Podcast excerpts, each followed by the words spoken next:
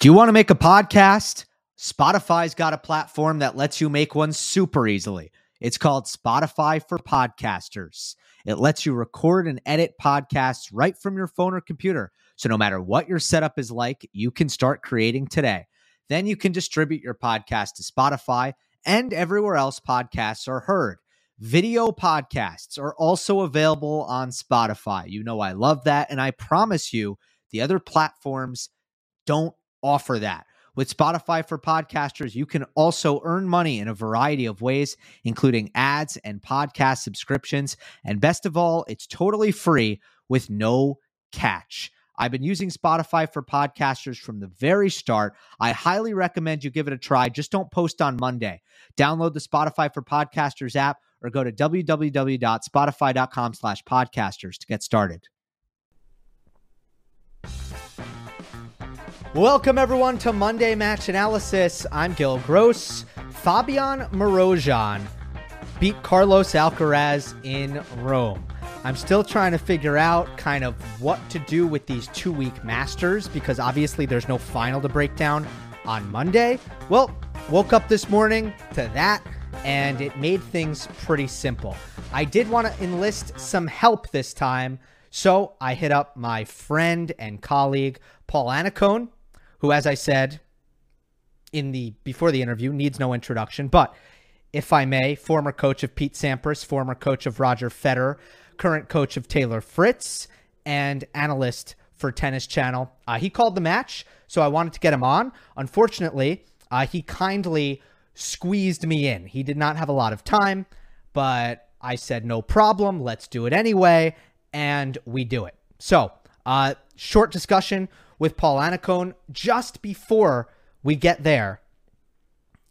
The first thing I ask him is about contextualizing this upset, and I want to do a little bit of that first. This was not a slam, so it's not going to be the most consequential upset in the history of tennis. Th- those upsets will always be reserved for favorites at majors, always. Uh, but in terms of a surprise scale, like how shocking was this on the upset scale? I think it would be difficult to go overboard in characterizing that. I don't think it's easy to be hyperbolic. If you want to say that this is one of the biggest upsets of the decade, of the century, I don't know how I can really argue with you. Now, I'm cautious that way because I know what the limitations of my memory is, especially since the intensity at which I've started covering the sport uh, does not date back, you know, way, way, way, way, way back. Uh, it's a relatively recent thing, last five years or so, right? So I don't trust my memory enough to go to the century thing, but last like five years, I feel like I have a pretty good handle on everything that's happened week in, week out on the tour. And I don't know that there has been an upset to this level. Again, surprise scale. And of course, you have two factors here. You have the upsettee, who has been upset. Okay. And who has been upset is a guy who's about to be number one in the world, number two in the world by five points this week on a 13 match win streak with a record of 30 and 2 on the year, who hadn't lost a single match in straight sets, who hadn't lost before a semifinal. And then we have the upsetter, the guy doing the upset. Okay? So the upset T was pretty much at the highest level you can be. Like tier one, as good as someone who's in great form, who's the best, if not among the two or three best in the world. Okay? The upsetter, who's that guy? Okay? Didn't have a top 100 victory before the week. Not even on the challengers. Never beat a top 100 player. Didn't have a tour level victory before the week. And I really, really respect the level of challenger tennis. You guys know that. So if somebody is tearing it up on the Challenger Tour or something like that, I'm never surprised if they go to tour level and they have good results. Marozsan won a Challenger title in Antalya in March, so it's not like he hadn't done anything at Challenger level, but his April was not good.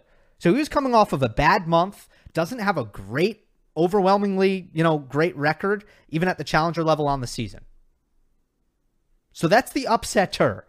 If you take, if you look at the upsettee and the upsetter, and you look at how how far apart they are, what their situations are, it's really hard to find a bigger upset than this. It just is. Now, I, I think about the big three and, you know, upsets that come to mind with them, just shuffling it around in my head. Istomin, Djokovic, Australian Open 2017. And then two at Wimbledon in 2013. Stakhovsky over Federer. Stakhovsky was outside of the top 100. And Steve Darcis over Nadal at that same Wimbledon. Those were both massive. But Denis Istomin, Sergey uh, Stakhovsky, and even Steve Darcis, only a, a, little bit less so with Darcis than the other two. We knew who they were. They they had a resume, a tour resume. Obviously, those were more important because it was a slam. But w- were they more surprising? I don't know. A uh, couple of recent ones. Schwartzman lost to the number 63 ranked junior in Davis Cup two years ago that that was wild. Nobody watched it. Nobody nobody saw that match, but certainly we heard about it after it happened because you look at the result and it was just wow. It, I mean, it doesn't get much more shocking than that. But Schwartzman certainly is an Alcaraz. Van Rijthoven last year, Hertogenbosch, that was pretty. That was a pretty awesome run, and he beats Medvedev in the final. So that was Monday Match Analysis upset of the year last year.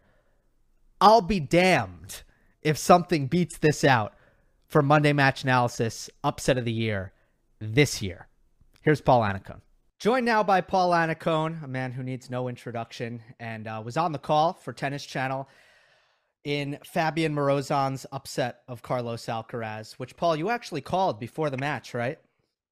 Oh yeah, did this? Yeah. Oh yeah, me, me, and me, and so many others. uh, I mean, let's try to contextualize this first. Have you fumbled around in your head like how big an upset this is in terms of the most surprising results that we've seen and I don't know how far you want to go back, a decade, 30 years. Uh, does does it sound hyperbolic to you to say that this is as big an upset we've seen? Well, look, it's you know, when you have someone that's a superstar um like Alcaraz playing someone that has never won a match in a main draw at a tour level before this week, obviously it's shocking, you know, and, and I think that uh, it's always difficult for me to kind of quantify and compare stuff um, because I think as time changes, so do situations. But you can absolutely make that argument, and, and it's a great discussion. I think the more interesting thing is also to think about just how good this kid played and the fact that he's outside the top 100 and that he hasn't won a main draw match to this week. So after calling that match and seeing it, it's a bit of a head scratcher why he hasn't won matches on the tour. You know, when he beat Lehecka in the second round, I definitely thought this kid's pretty pretty damn good. Um, I didn't expect him to go out and do what he did today because really he played uh, an astonishing match. I didn't even think um, Carlitos played that badly. He really didn't. He almost fought his way back in in the second set, um, but this guy did a great job of playing offensive tennis. And and you know the question always is, and I said it on air, is like, what's going to happen in the big moments? This you know this guy's never been here before, and he didn't flinch. You know, down four one the tiebreak in the second set, and you know he wins six points in succession uh, you know, it's just amazing to think that someone could play at that level in that moment that hasn't been there before. So something pretty special. Look, that's Gil, that's one of the reasons why we all love sports so much too. Stuff like that happens once in a while. Hundred percent. Nothing better than than stories like this. What was he doing on the court? You mentioned his offense that was bothering Carlitos more than anything else. It was interesting to watch because I you know, I, I'd seen him play a bit in the past, and I watched some stuff before he went on the court today. Saw a, a little bit of his earlier matches, and um, you know, for a big guy, he doesn't have a huge serve, but he serves smart. And one of the things that was impressive to me was how well he was able to get the first strike in on clay, um, combined with the ability to throw in drop shots and, and catch uh, Alcaraz off guard, which is one of the things Alcaraz, as we know, is better than everybody at already. Does a great job with surprise drop shotting. Well, this guy was awesome at it, and and he caught Alcaraz on his heels a few times, changed direction extremely well. I think most importantly for me, just to see him kind of sustain it in big moments where he's up triple break point in the second ladder stages and makes kind of three errors in a row that were a little bit nervy. And that's where, you know, my experience would say, uh oh, this is a chance where maybe he's going to wobble. He hasn't been here. And he did wobble. He didn't break, but then he got into the tiebreak, got down, and never really got flustered. So to me, that's pretty unique. Um, power off the baseline, great feel and drop shots, uh, and the ability kind of to withstand the moment. Those are some pretty special attributes, and, and this guy showed all of them today. I think there's been a thing with Alcaraz because he's so complete where it's like, what what's the plan here? Like how do you attack him and take advantage of him? Did that and we've seen him lose only twice uh, this year before uh, this match. And one of them, there were some major physical issues towards the end did the did the whole picture of oh these are the scenarios that might happen in order for Alcaraz to lose a tennis match did that picture become any clearer in in your head from this match? Uh, you know look I, I don't I, I, think when you analyze matches and you look at players and this is why you know um, our peers and our good friends and tennis channel teammates and, in Jim Courier and Andy Roddick have said he's the most complete you know uh, 20 year old or 19 year old at the time when they said it player that we've seen is because there aren't a lot of holes. So so it is really hard to figure out what do you do. Um, if you try to out solid him you're at the mercy of his great offensive skills. And a lot of players i understand a lot but the great players that we see early stages in careers tend to have a weapon do something great um, and have a bunch of holes. He really doesn't have any holes you know and that's why Andy Roddick said it. That's why Jim said it. I agree with it. And, and in that, you know, he's completed, does everything pretty well. That in and of itself makes it really difficult to come up with a game plan. I mean, the guess the best game plan is to figure out, I think, how to get on offense against him early on because he's such a great mover. He has so many offensive skills that if you're just relying on him to miss, well, we've seen him pretty much not miss for a couple of years now. And once in a while, he has a little bit of an off day, but still, you're at the mercy of his execution and being so solid. I don't think that's a great place to be. So I still think the question is how do we get on offense first? And can I do it well enough to sustain the opportunity to give myself a chance to win? And and today, uh, Marozsan did a great job doing that. And I th- I certainly think it plays into how Sinner beat him in Miami as well. I mean, this is you know huge power and trying to kind of beat him to the punch. So so that makes a lot of sense to me. Roland Garros implications, I guess mentally for for Alcaraz there could be an argument that this could even be a good thing. Hey, we get to we get to rest a little bit now. Do you do you see it that way and do you think that's how his team tries to spin it? Yeah, look, I think he's got a great coach in Juan Carlos Ferrero, who's been number one in the world, knows all the little um, idiosyncrasies that come around and also knows all the traits that um, are necessary to win majors. And, and I, I actually, you know, I actually wouldn't even try to, I don't think the word spin, I, I don't look at it like you need to spin it because I think it's a good thing. I mean, he won in Madrid, um, didn't have a huge amount of time to turn around. He's played plenty of tennis. Uh, he's a young guy that's had a couple injury question marks already in his career. I don't think it's a terrible thing. Look, no players want to lose. you know, all, all players want to win and they try to periodize or prioritize the biggest event. So he don't want to lose here. But to me, I would feel very comfortable and not even have to spin it because I actually would say tough match, rough day at the office. He didn't do anything terrible. There's nothing really to worry about. Let's take a couple days, get a breather, get the body fresh, and then get a, a nice week of preparation. So I actually do think it should be fine for him. Doesn't create any question marks for me. And I don't think, you know, if he doesn't win the French Open, I will not be one that says, see, I knew what happened. As soon as he lost at Rome, that was it. I don't think it has that kind of a bearing. Paul, awesome of you to uh, jump on with me on short notice. Uh, really appreciate it. Gil, thanks so much. And sorry it was short notice. And um, hopefully one of these days you'll send me that invite and we can have a nice lengthy philosophical chat about all things tennis huh? Let's let's do that. I mean the podcast is like usually 30 45 minutes. That would be incredible. Sounds good. yeah let's do me. it. All right. Let's do it. Thanks my friend. Thanks.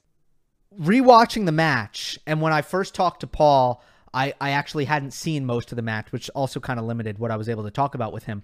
But when you have a stunner like this, I think the first thing or one of the things you look at is okay, was the favorite, was the guy who was supposed to win, was was he checked out? Was he was he gone? Did he mail this in? Did he not kind of respect uh his opponent out there or any any of that stuff, right? It's one of the first things you look at. And Paul was saying, you know, he felt like Alcaraz didn't do anything particularly poorly in this match. I just want to highlight the one part of that attitude. Alcaraz had a good attitude today. He did. He was vamosing in the first game of the second set over and over again, like every point he won, which is kind of a good indication there. After losing the first set, he was just like, all right, time to get down to business. Let's not lose this match. And he starts getting real emotional, pumping himself up at the start of the second set. He got broken in the second set. I think it was three all. And then that was the moment where he could have gotten really frustrated, really negative, and kind of been like, all right, like, this stinks. Like, what's going on here? Start slapping balls and losing his discipline, losing his focus. No, didn't do that. He got the boomerang break, played a really good return game from down a set and a break for a moment there in the second. So Alcaraz had a really, really good attitude today. The only thing that looked way below average to me in his game was his neutralization and some moments on the second serve return. Some missed second serve returns and somewhere it was just putting the ball in the middle of the court and not, you know, just just allowing Marozsan to take control on the plus one off the second serve. A couple of big moments there, including the opening game of the match where Alcaraz probably should have broken serve and he didn't. And maybe that set the tone in ways that became important. So if Alcaraz had a good attitude, didn't do all that much wrong. And by the way, with the neutralization, I just think he made a lot of errors on defense, and it felt like he couldn't really reset a lot of the points today. When he was in big trouble, we're so used to seeing him kind of turn things around, use his legs, use his speed. And in this case, it seemed like the defense was a little bit impatient. And maybe that was some of the intimidation with, you know, Marozsan redirecting the ball and hitting so big. But I thought there was some impatient defense. And as a result, I just don't think a lot of the balls were coming back in play where maybe they could have. And then even the movement at times didn't look quite as stable and balanced as we're used to seeing. So those were the two things I noticed. Second serve return in moments and then the defense I felt just wasn't really where it usually is. So if Alcaraz's attitude was there and there weren't all that many parts of his game that were big issues here, what was the magic with Marozsan? There was some magic there. Wasn't there? The thing that stood out to me was how unafraid he was.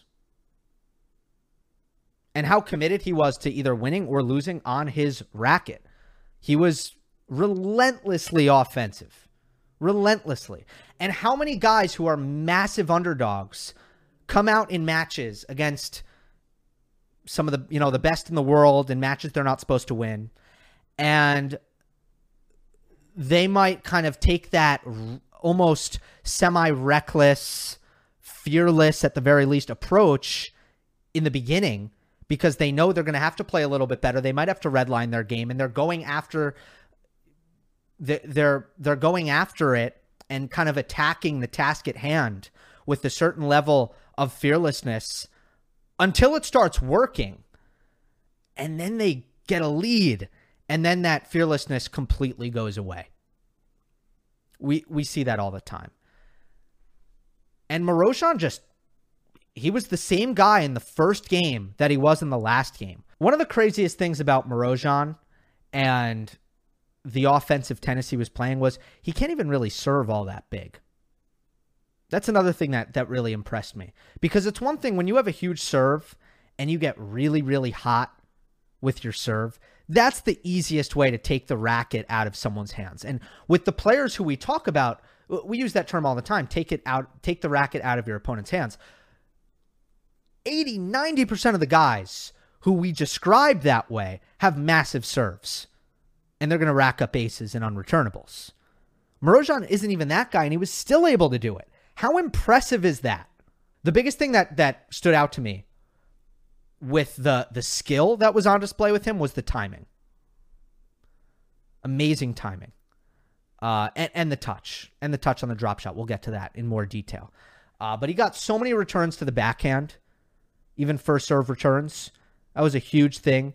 I think that is a good thing if you're if you find yourself rewatching the match. It's something that if you're not focused on, very easy to miss.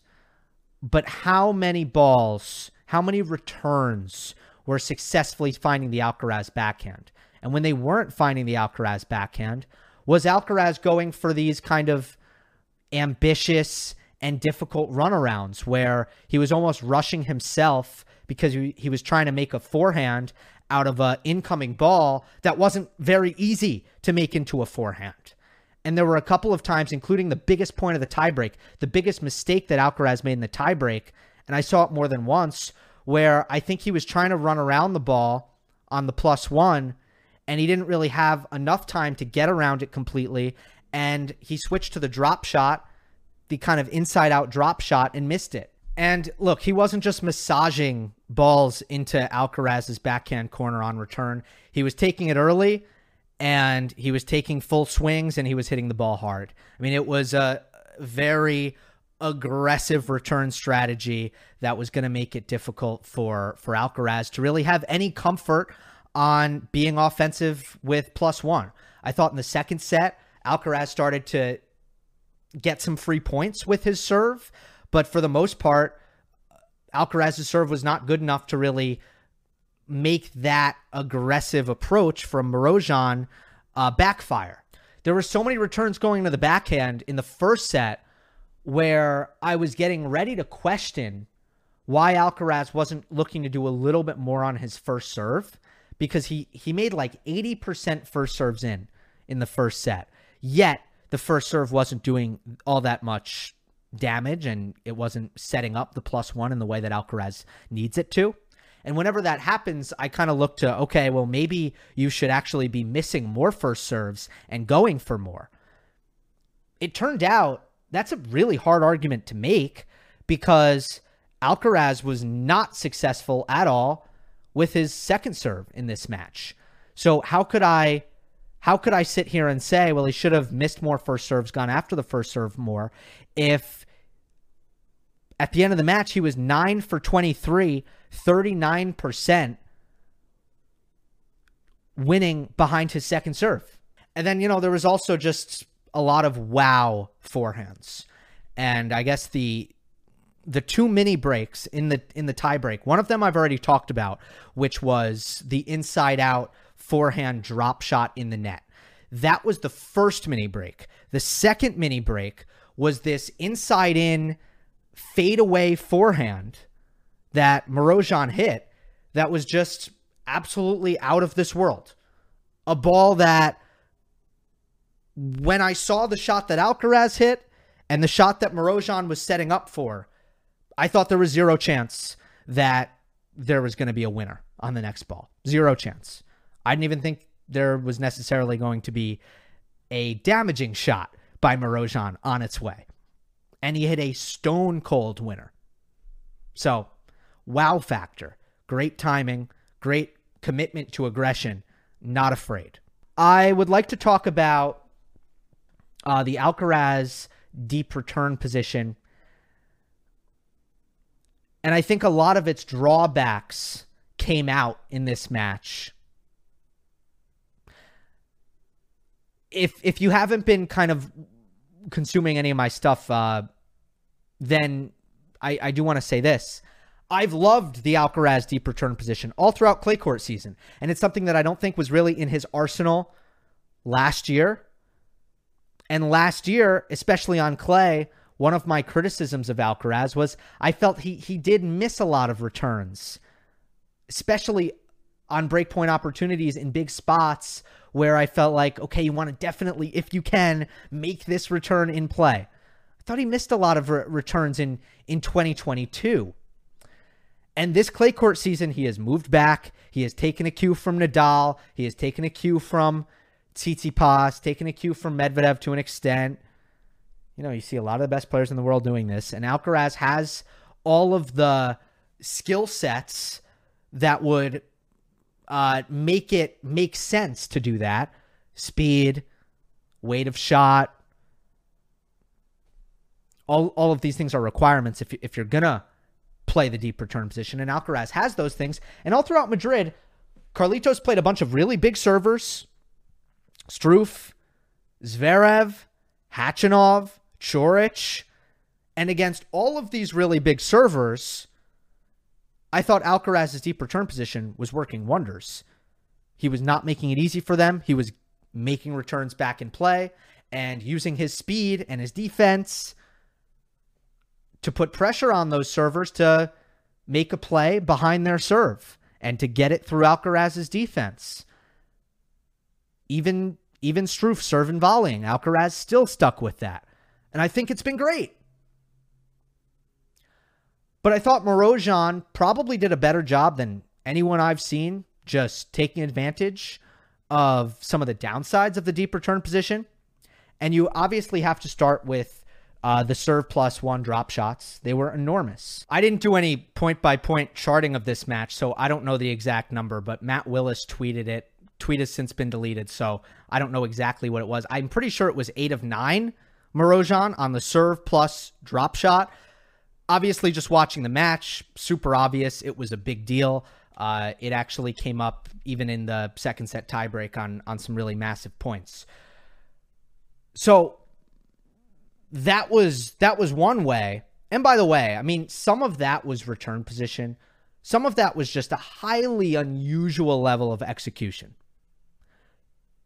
Because there was a point in time where Alcaraz was like, okay, we get it. You're going to drop shot on the plus one a ton. I'm going to be ready for it. And there were a few that I thought Carlitos got a pretty good jump on. And you just can't hit a drop shot any shorter, any better. And it was still a winner. Um, but also, another thing that I want to credit Marozsan with is he was following it in, which is so essential, I think, when you drop shot Alcaraz because Alcaraz will redrop you and he'll redrop you well. So, you know, follow it up into the net and make it so that you take away the redrop. And if Alcaraz is retrieving the drop shot from a low contact point in tight on the net, it's going to be tough to really get the ball by you. Um, and that's why you take away the redrop, which is usually the best option. And now you're left with a bunch of somewhat poor options. I, I, think it's I think it's absolutely essential when you're when you're drop shotting against um, most players, but Alcaraz especially. I think you got to follow it in if you can. Um, the other thing is the accurate wide serves were working really really well. And I mentioned earlier that Marozsan is not that big a server, but I think he was getting good purchase out of his serve when he could locate the wide serve. He wasn't spamming the wide serve, he was mixing it up. But it felt like to me, whenever he did hit a good one, he was winning the point on it. He was winning it almost every time. He was moving Alcaraz way off the court. We know that the deeper you stand in the court, uh, the further off the court, the wide serve is going to pull you because the ball just travels further and further away from the, the single sideline. You're giving the ball time to travel off the court. And Alcaraz was giving that up, and Marozsan was hitting those serves really, really well. And then it goes back to his timing. If he needed to redirect into the open court, he was doing that extremely well. But it was also more space to hit the plus one drop shot into.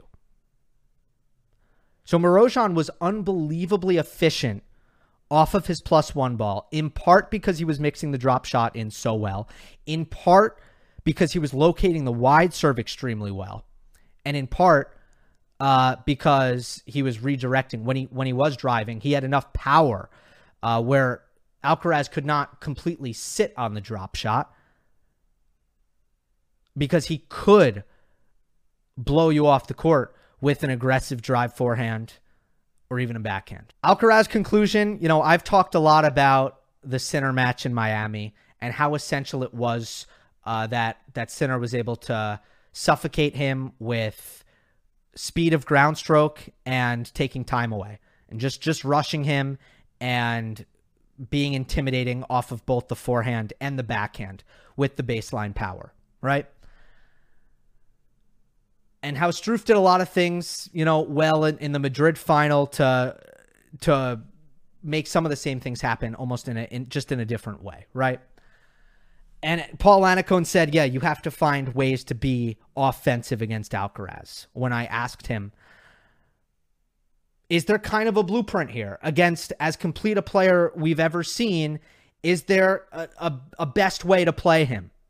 And it's this. And I think one of the aspects of this that I would have loved to get a little bit more deep with with Paul, but I think one of the major things with this is once again, how do you make Alcaraz play worse? It's not about, it's not always about how am I going to win points on my terms, but also how do we extract mistakes?